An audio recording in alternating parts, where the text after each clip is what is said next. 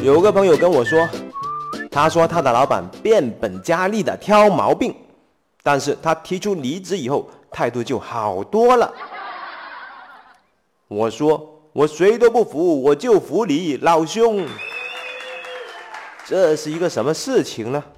我的这位朋友呢，前段时间晚上没有加班，老板居然扣了他的工资。我一听也觉得非常的气愤，加班不给加班费这也就算了，不加班还要扣工资，还要说我工作态度不对，打他！当时这位朋友就忍了，但是他的老板更加的变本加厉的挑他的毛病，说他不会做人，说他管理不行，说他这种不行那种不行，他实在受不了了，他就提出了离职。老板的态度马上就变好了，他不让他走，他说没有合适的人接替他的工作。我相当佩服这位朋友，他的御老术还真的相当不错。诶，什么是御老术呢？这就是驾驭老板的法术。朋友，咱们握个爪吧。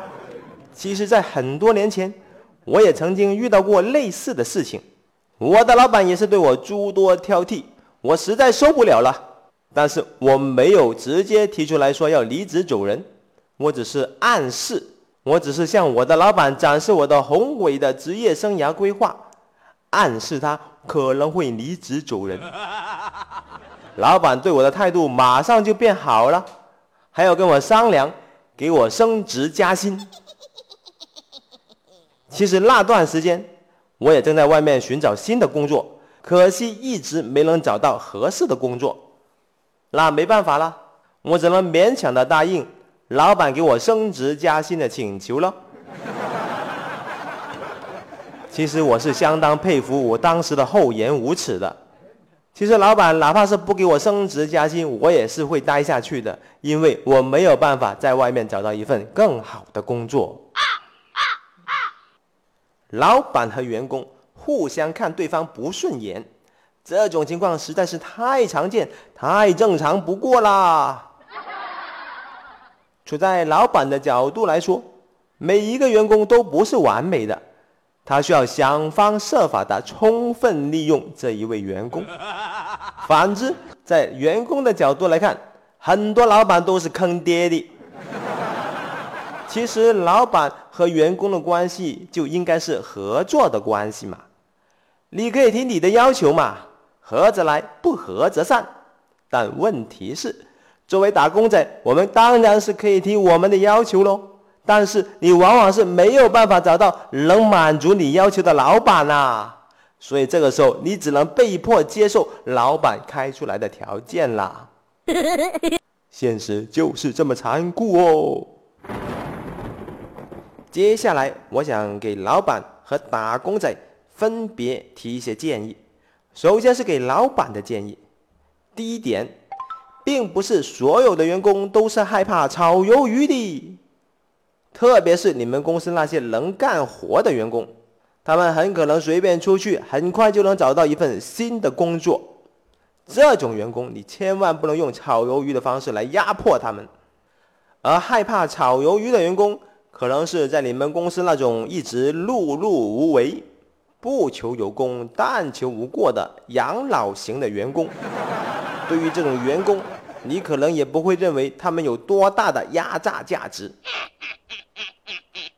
第二个建议就是你要知道，员工是来搭乘顺风车的，公司赚钱还是不赚钱不是靠员工，而是靠老板你自己。不要老是用公司不赚钱、公司刚起步、公司运营困难等借口来压榨你的员工。第三点，那就是要善待你的员工，但是同时也不能被员工所要挟。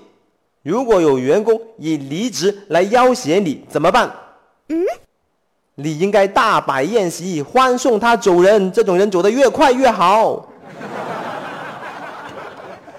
接下来是给打工仔的建议。第一点建议，那就是要尊重你的老板。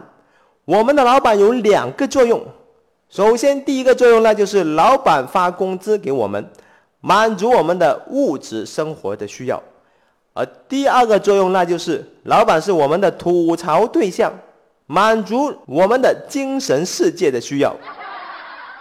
给你的第二点建议那就是，每一份工作都应该对你的职业生涯有帮助。所有的工作都不可能十全十美，你会失去一些东西，同时也会得到一些东西。这个时候你要思考，你是得不偿失，还是得到的远远大于失去的呢？第三点，以离职为筹码，不到万不得已的时候千万不要使用。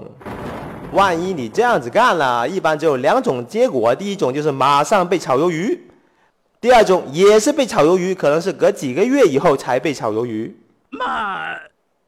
你用这种方式跟老板沟通，你很可能就会在老板的朋友圈里面形成了坏口碑，对你的职业生涯可以说是沉重的打击。万一你真的想要以离职为筹码，你就应该向我学习，不要明说，要暗示，跟老板展示你的宏伟的职业生涯规划。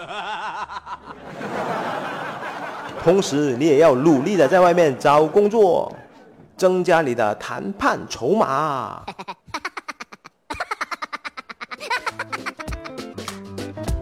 我是大火球。人生是一场修炼，职场是一种磨练。安利纯属艺术创作，如有雷同，那绝对不是真的。感觉不错的话，记得点一个赞哟。下期再见。